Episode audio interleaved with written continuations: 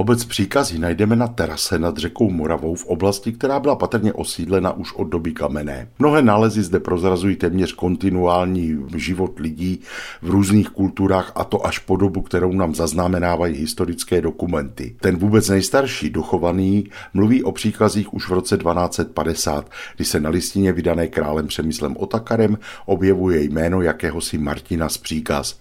Zdá se, že tento vladyka ale nebyl majitelem celé tehdejší vesnice pouze jedním z držitelů pozemkového majetku v této lokalitě. Podle pověsti prý stávala v nejstarších dobách v příkazích tvrz. Měla být někde na místě dnešních statků číslo popisné 44 a 45.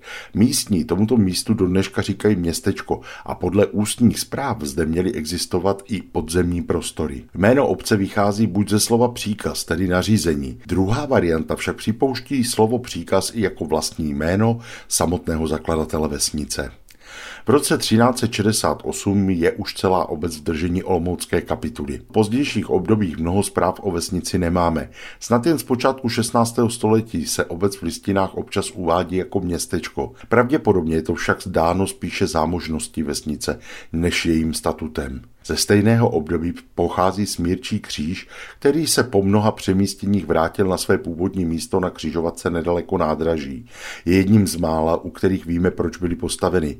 V richtářské knize se totiž dochovala smlouva o vyrovnání viny, kdy Pavel Lišku a jeho syn Toman, patrně vidníci vraždy, byli nuceni odškodnit pozůstalé, odstěhovat se z vesnice a navíc postavit tento kříž.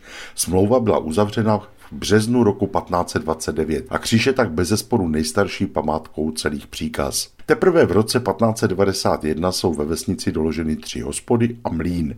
Po roce 1622 se už objevuje přece jen více zpráv. Máme zmínky o obecním domě a také o založení vrchnostenského dvora v roce 1630, což je docela zvláštní, protože za 30 leté války podobné dvorce spíše zanikaly. Obec je vesměs zemědělskou lokalitou. Vzhledem k úrodnosti zdejší půdy byly zemědělské rodiny poměrně zámožné. Teprve však po zrušení roboty bylo možné naplno využít potenciál zdejších sedláků. Už v 18. století se začala obec výrazně rozvíjet. Poznáváme to třeba i na množství sakrálních staveb, do kterých se zdejší lidé rozhodli investovat. Své v tom sehrálo i to, že obec neměla vlastní kostel a místní lidé tak odprávdávna docházeli na bohoslužby do nákla. Nejstarší drobná kaple zasvěcená svaté Aně je zmíněna v záznamech už k roku 1702. Stávala na zábrani při cestě do Skrbeně. Zbořena byla po roce 1913. Další, o něco větší kaple, pak stávala naproti dnešní příkazské škole. Měla zvon, který byl požehnán už v roce 1753 byla zbořena v roce 1924 a ve stejném roce byla zahájena stavba současné kaple svatého Cyrila a Metoděje. Postaveno bylo však mnohem více staveb a památkových objektů, včetně několika krásných barokních křížů. V roce 1842 bylo zahájeno školní vyučování a postupně byly přestavovány zdejší selské usedlosti. Po hříchu tak mizely staleté žudry, které k ním odpradávna patřily. Dodnes zůstaly stát jen dva. O životě v hanácké dědině dnes vypovídá hanácký skanzen otevřený v domě číslo popisné 54 už v roce 1990. Zajímavé jsou pak v obci moderní stavby, třeba záloženský dům, postavený v letech 1919 až 1921, nebo i škola postavená v roce 1912.